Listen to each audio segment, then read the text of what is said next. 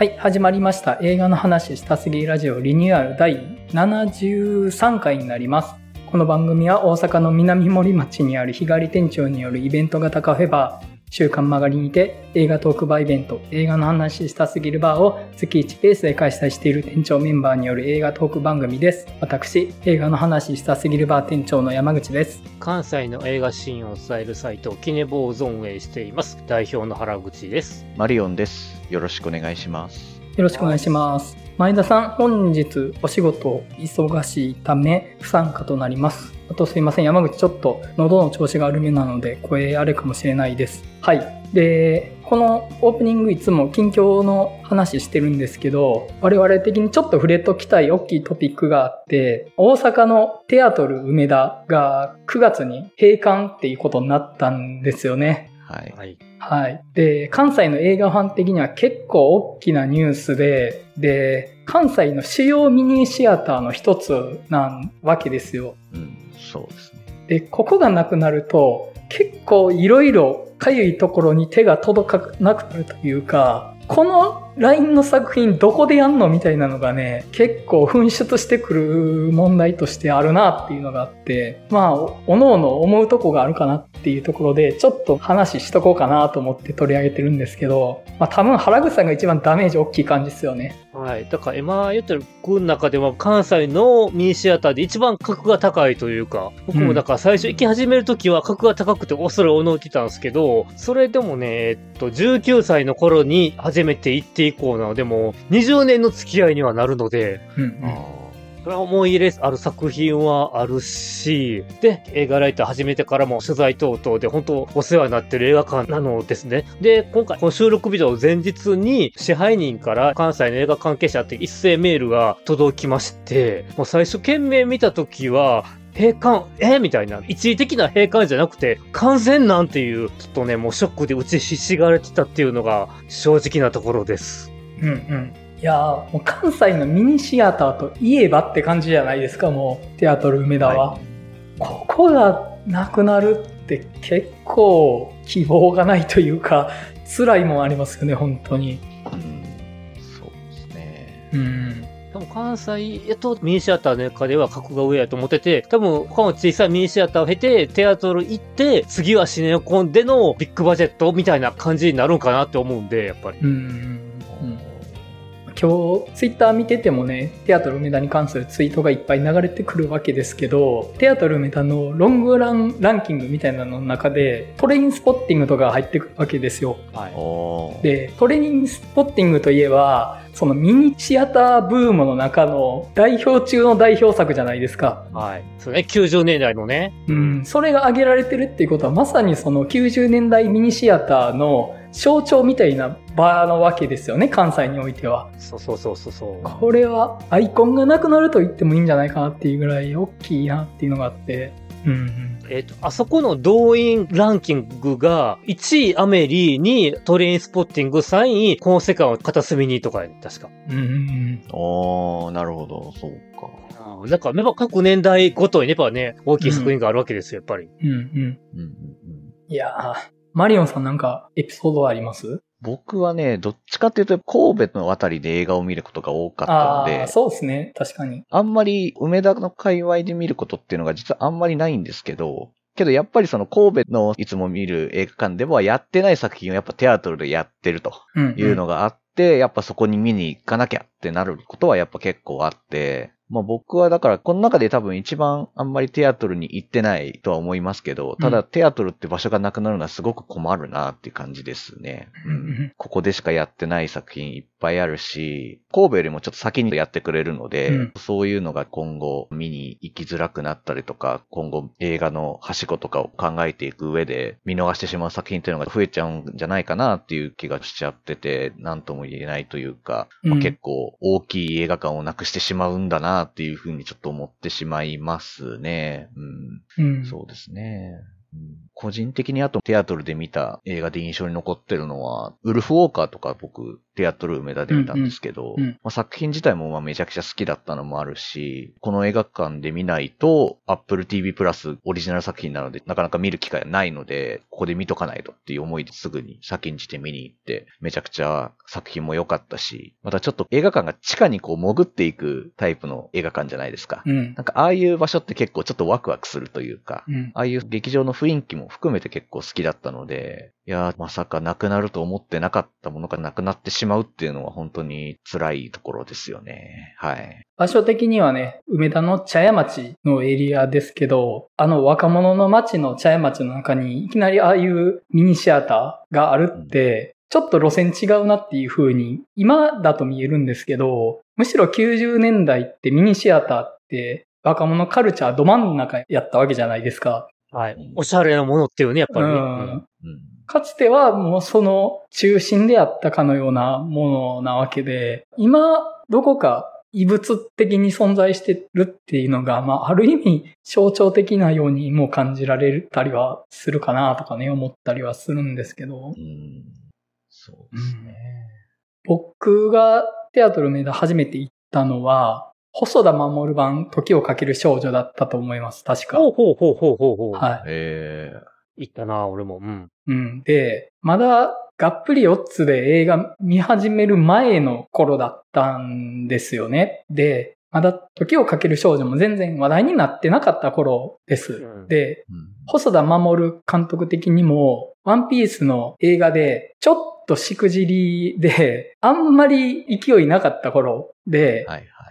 突発的に小規模映画やったみたいな感じだったと思うんですけど、すごい勢いで口コミ広がっていって話題になっていったんですよね。で、見に行って、まあね、もう感動ですよね。で、劇場が暗くなって、非常口のライトが灯ってるのが、作中でのタイムリープシーンの演出とちょっと被って、なんか場所と作品がシンクロして、本当に作品の中に取り込まれるような感覚を覚えたのを記憶してるんですよね。うん、本当に思い出の映画館で、あと、ホドロフスキーのエルトポ見に行ったなとかね。たまに背伸びしてちょっとそういうミニシアター系映画見に行こうっていう時に行ってたなっていうのがね、記憶に残ってますね。いや、でも本当にね、大阪の映画館で、まあそういうシネコンでやるような大規模映画があって、まあその一段階下ぐらいにシネリーブル梅田とシネマート震災橋があって、そのさらに一段階深いところのザ・ミニシアターみたいな立ち位置だったと思うんですけど、その次ってもう第7芸術劇場とかシネヌーボーとかになってくると思うんですけど、そこまで行くと結構ディープじゃないですか。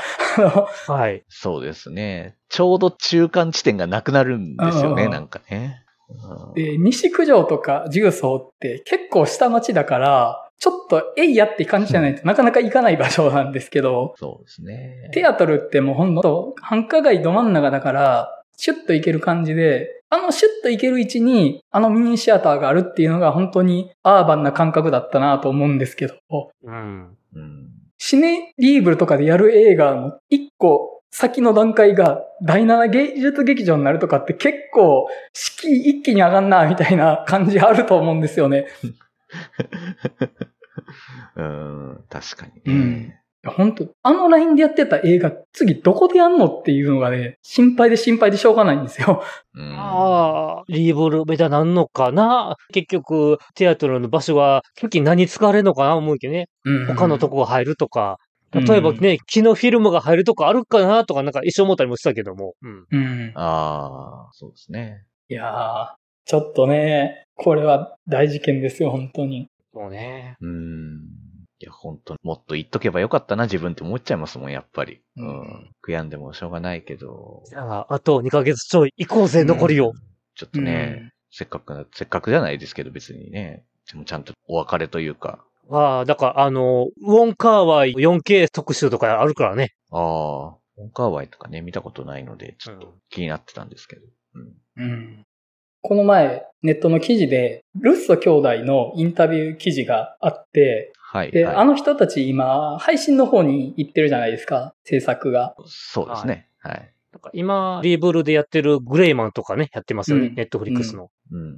で、結構ね、あの人たち映画配信に前向きな感じなんですよね。うんで、映画は映画館で見なければならないみたいな考えをエリート主義って言ってて、結構きつい言い方だなと思ったんですよ。なかなかちょっと、ちょっとなんかこう、うん。言葉尻だけを捉えられていろいろ言われそうな言い方をしてたんですね、なんかね、うんちょっとね。うん。で、結構印象的というか、あ、なんかついに来たなっていうふうに僕は思って、まあ、これまでも映像媒体の主戦場が映画館から配信に移っていくみたいなのは潮流としてあったと思うんですけど、MCU のインフィニティ・ウォーとエンドゲームっていう現在の映画館カルチャーのもう頂点を作ったルッソ兄弟がそれを言ったっていうのは僕割と本当に終わりの始まりなんじゃないかなってちょっと思って、この人たちがこれを言うっても割ともう境目やぞって思ったんですよね。うん。まあ、ルッソ兄弟って、スティーブン・ソダーバーグの元で働いてたことがある人たちなので、うん。まあ、スティーブン・ソダーバーグって本当劇場にこだわらない人の代表格だと思うので、やっぱその血はなんかすごく引き継いでいるんじゃないかなとは思うんですよね。うん。うん。今もうスティーブン・ソダーバーグの映画も全然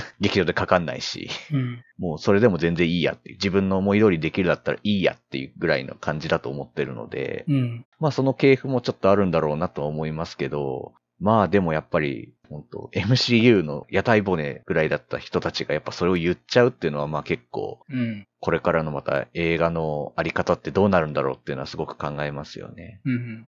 でもな、あのー今さっき言ったグレーマン見たけど、あれ配信じゃなくて劇場で見ないと思んないやろって作品やってんけどね。うんあれ自体は劇場用に作ってるみたいですよ。ああ、そうなんや。ああ、ネットで配信だけども、はい。うん。ただ、まあただね。こだわってるわけじゃないっていうことですよね。多分うんそうだと思いますね。うん。確かに、ルッソ兄弟って、そのグレイマンの前の作品も Apple TV プラスうんなんですよね。チェリーっていう。うんだから本当に劇場にこだわってないっていうのは伝わってますよね。うんで、これからの時代本当にいろんな意味でリソースが限られてくると思うんですね。作ってる側の予算的な問題もそうだし、その媒体どうやって顧客に届けるかっていう媒体が維持できるかみたいなのもすごい問題になってくるし、あと消費者の時間的リソースとあと経済的なリソースもかなり限られてくると思うんですよ。うん時間もないしお金もないっていう中で、映画館がエリート趣味って言われると結構きついなと思ったんですけど、的を置いてるなと思って、うんそんな中でこのテアトル梅田閉館のニュースですよ。結構食らったというか、あのなんかそういうことになってしまったのかっていうね、感じになって、いやー、ちょっといろいろ考えちゃいました、本当に。うん。うん。まあ、せめてギリギリまで映画館に付き合いたいなとは思ってますけど、ね、とりあえずテアトル梅田行きたいなっていう感じはありますね、本当はい。うん。行きましょう。そうですはい。ね。うん。うん。今パッとこれっていうのが思いつかないんですけど、当たりつけてんのあります？なんやろ。特には今はなかった。オンカーワイですか？これからやるやつ、なんですかね。大きいとこはそこかな。まあでもね、あと、さよなら企画をなんかやるらしいんでね、うんレアものがあるんかどうか。うん。リバイバルが熱いのも特徴ですからね、テアトルは。そうですね。うん。まあ、とりあえず9月30日まで付き添えるだけ付き添いたいなっていう。なんか最終日は気持ちいってるような気がする。うん。ああ。お分かり言うためには。この手の最終日はすごい作品やったりしますからね。うん。あ、俺とか、立成シネマの最終日は行ったかな？あ、どこですか？立成シネマ。り立成。あ、わかんないです。え？出町座の前の場所。ああ、いや、ごめんなさい。僕知らんかったです、それ。僕もわかんないです。うん。うん。あ、だから、立成小学校、元小学校行ったとこを特設シアターにしてて、最終日の一番最後が、ストップメイキングセンス。うん。やってうーん。僕、今、東方シネマズ梅田のアネックスになってるとこあるじゃないですか。前の名前忘れちゃいましたけど。はい。何やったかな？えっ、と、OS 劇場とかやったんちゃうかな？でしたっけ？あの、上にシャンデリアついてるとこあるじゃないですか。はい。あそこが閉まるぐらいの時に、エデンの東見に行ったりしてましたね。ああ、あったあったあった。うんう。ん。あと、京都の市場あたりの映画館が複数まとめてガガガガって閉まる時があって、そうそうそう。結構ね、揃ってね、ちょうど僕が大学4年で卒業する年だったんですけど、すごくって、うんチャップリンのライムライトとか、死人の侍とか、結構まとまっていかつい映画いっぱいやってて、で、うん。その時は、あの、海底軍艦を見に行きましたね。あの、ああ。むっちゃ良かったですけどね、海底軍艦。えっと、5.5のやつでしたっけ？そうです、そうです。は海底軍艦って。はいはい。い。いや、あれ、いい映画ですよ、本当に。ええそう、あのね。だから、三条から四条の河原町って結構劇場たくさんあったからね、昔は。ありましたね、本当に。う。うんん。今ね、あの辺が結局全部ムーピックス京都にまとまった感じやから。うん、そうですね。いやー、我々、ガチで映画館文化の黄昏を目撃してるかもしれないですよ、本当に。うん。そうですね。いや、ちょっと切なくなっちゃうわ。はい。ちょっと暗くなっちゃいましたけど、まあ、切り替えて、とりあえず現在進行形を楽しめていけたらなと思うんですけど、はい。じゃあ、おのおのの近況をちょっと喋っときましょうか。はい。はい。原口さんの近況いかがですか？で、今週はちょっとオンラインしたで、それこそこの収録日の今週末から、テアトルメタで公開するアウシュビッツのチャンピオンっていうのをオンラインで見てたりしましたと。はい。おー。えっとね、アウシュビッツ収容所ができた頃に入ったユダヤ人の中に、ポーランドやったかな？のボクシングのチャンピオンがいて、で、うんその人がどうやってそこで生き残っていくかみたいな話。うん。だからお前ボクシングできるんやったらちょっとうちらお前でボクシングしろや。で、ちょっと交代を受けて、そこからどうなっていくかっていう話。他のユダヤ人とかも助けながらどうなっていくかっていう話。っていう実話を元にした作品があります。えこれ結構良かったですね。で、あとちょっとたまには映画以外の話題であれなんですけれども、今住んでるところから歩いて行けるところに美術館がありまして、そこでですね、先週金曜日から吉武慎介展かもしれないっていうのをやってて、はい。えーっと、山内くんやったら知ってるか？今、超人気の絵本作家、吉武慎介さん。作品聞いたらわかるかもしれないですけど、パッとはわかんないですね。わかんないです、僕。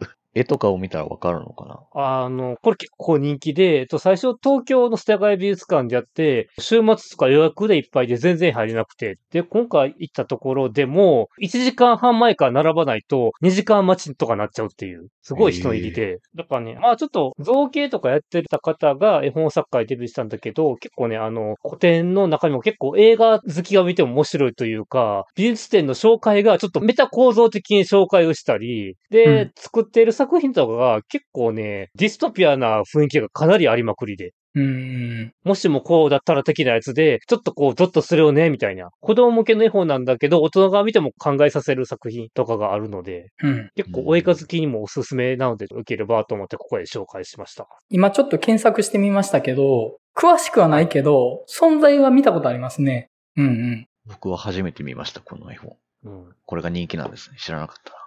そうそう。だから今結構もう、夏休み中ずっとやるんで、要予約な感じなんで、もし、ええ、お時間あればえー行って、うんうんたっぷりともう楽しめる個展になってますんで、はい。なるほど。よければぜひ、ということで。はい。で、そう、ちなみにこれの図録は映画パンフとかよく作っている大島エリアさんです。えー、大島イリアさんなんだ。へえ。だからそれ買うだけでももう十分価値ある。手数多いっすね。うん。あ、だから一応グッズ買うだけでも入れたりはするので、でもグッズ買うんでも1時間待ちとか起きたりするらしいので、うーはいん、なるほど。計画的に予約していってもらえたらと思います。はい。はい。マリオンさんいかがされてました？そうですね。結構、1日公開の映画とか、ようやく 溜まってたやつを見に行ったりとか結構してたんですけど、まあ、特にその、リコリスピザとエルビスは良かったですね、なんか。うんうんまあ、結構どの作品も、他にもいっぱい作品見て良かったのもたくさんありましたけど、まあ、特にこの2本とかは、なんか、やっぱすごいなってちょっと思いましたね。うん。えっと、じゃあ、リコリスピザからちょっと話しようかなって思うんですけど、はい。なんて言うんですかね。話は本当に単純というか、うん。70年代のカリフォルニアで、まあ若い男女が、で、年の差なんですけど、うん年の差のこう若い男女がくっついては離れてを繰り返すだけなんですけど、なんかすごく普遍的で懐かしい話に思えてくるというか、あとなんか、その時代の雰囲気のせいなのかわからないんですけど、なんかすごくこのいい加減な世界観というか、うんなんかそのいい加減な感じっていうのがすごく今のこう世話しない世の中にとってすごくなんか身に染みるような感じの映画になってるんじゃないかなっていうふうにはちょっと思って。うんうん主人公たちを取り巻く大人たちが出てくるんですけど、なんかまあみんな一言で言っちゃうとバカだったりとか、うん。変な人だったりとかが多いんですけど、この人たち一体何考えてんだろうっていうか、こんなんでも生きていけんのかみたいな人とかもいたりするんですけど、うん。なんかそういうなんかこの、いい加減なところを許容しろって言ってるわけじゃないんですけど、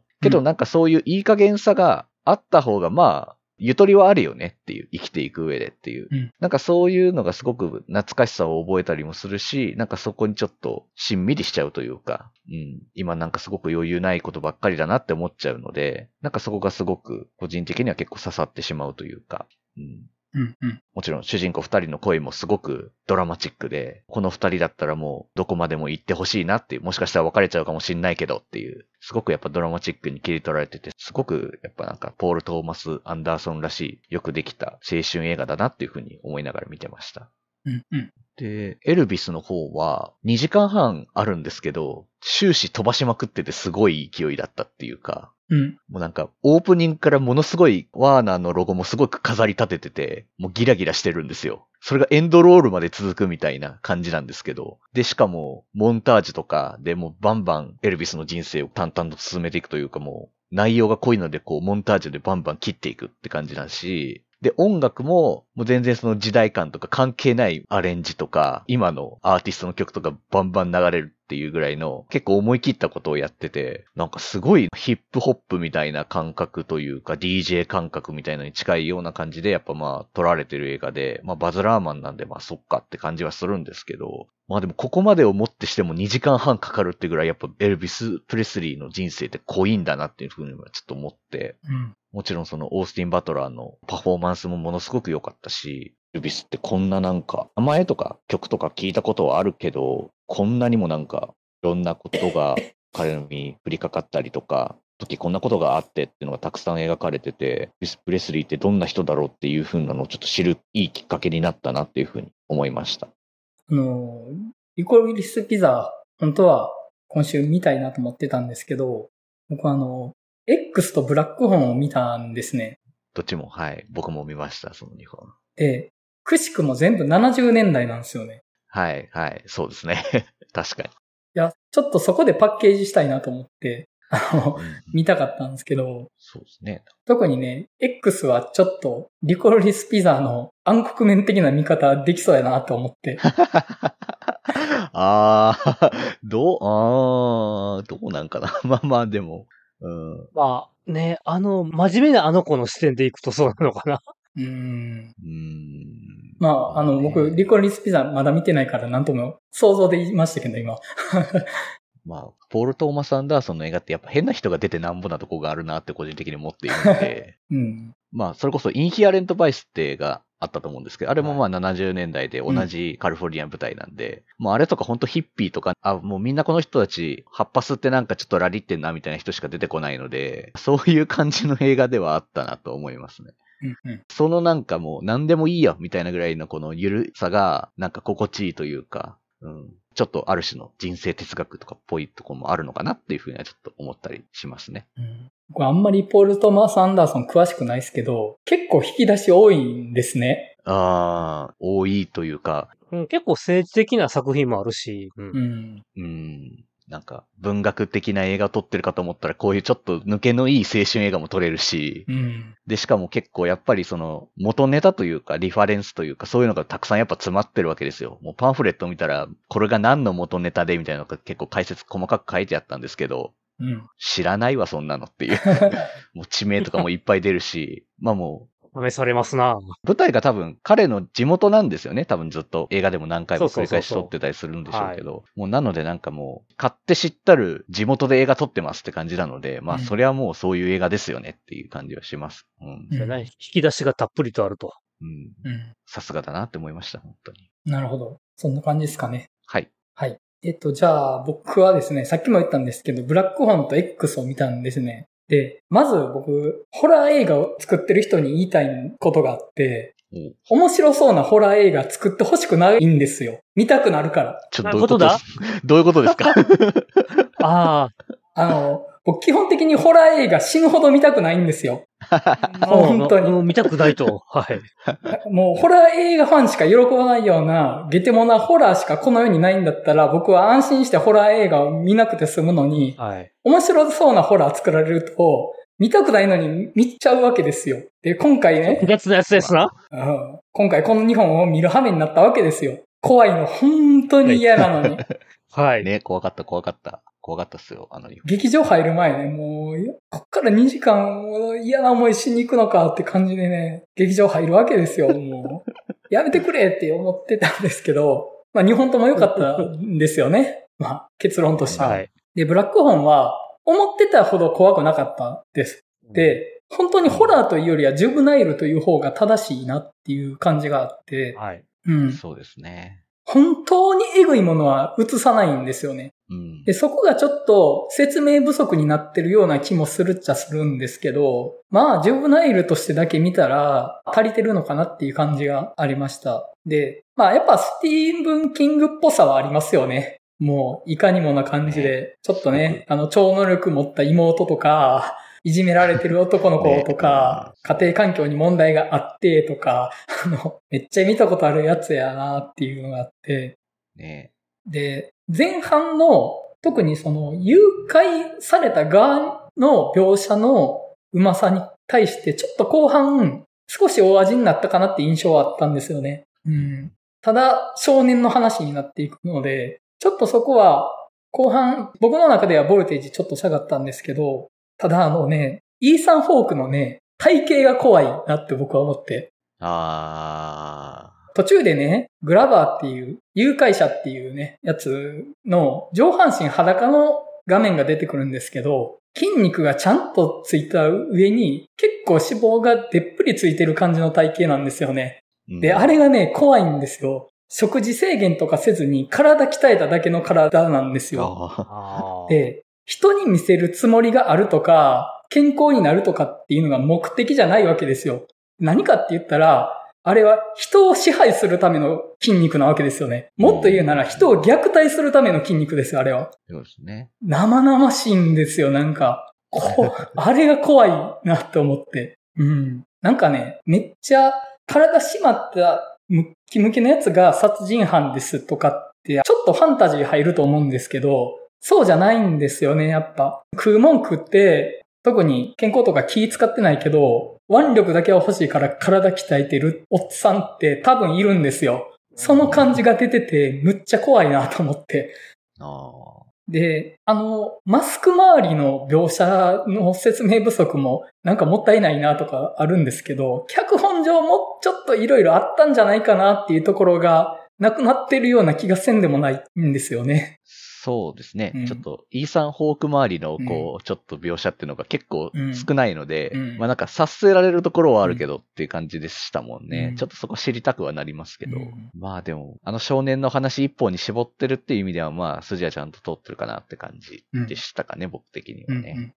で、あと、X なんですけど、むちゃくちゃ良かったです、これ。本当に。むっちゃ良かった。うん。もうザ・悪魔の生贄みたいな感じだったと思うんですけども、画面一緒やみたいなとこありますしね。はい。階段の下から玄関を覗いてる絵とか。え、まあ、やっぱあの絵ってめっちゃ美しいですよね。あの、うんニューヨーク近代美術館にあの映像は収蔵されてたりするわけじゃないですか。悪魔の生贄はあの画面の美しさで。はいやー、いいなと思って。モマにな。うん。あとあの、殺人者側も殺される側も、あんまり雑じゃないというか、殺されるために造形された人物像だったり、殺すために造形された殺人者像だったりしない感じ。うん別にこの人殺されるほどじゃないですよねとか、こいつ単に人殺すためにデザインされてますよねみたいな感じじゃなくって、なんか、各々人生があって、まあ、その上で殺します、殺されますみたいな、微妙に背景がある感じがね、すっごい好きで、やっぱあの今回殺される若者たちも、70年代のポルノムービーで成り上がってやろうみたいな思いがあって、別にそこになんか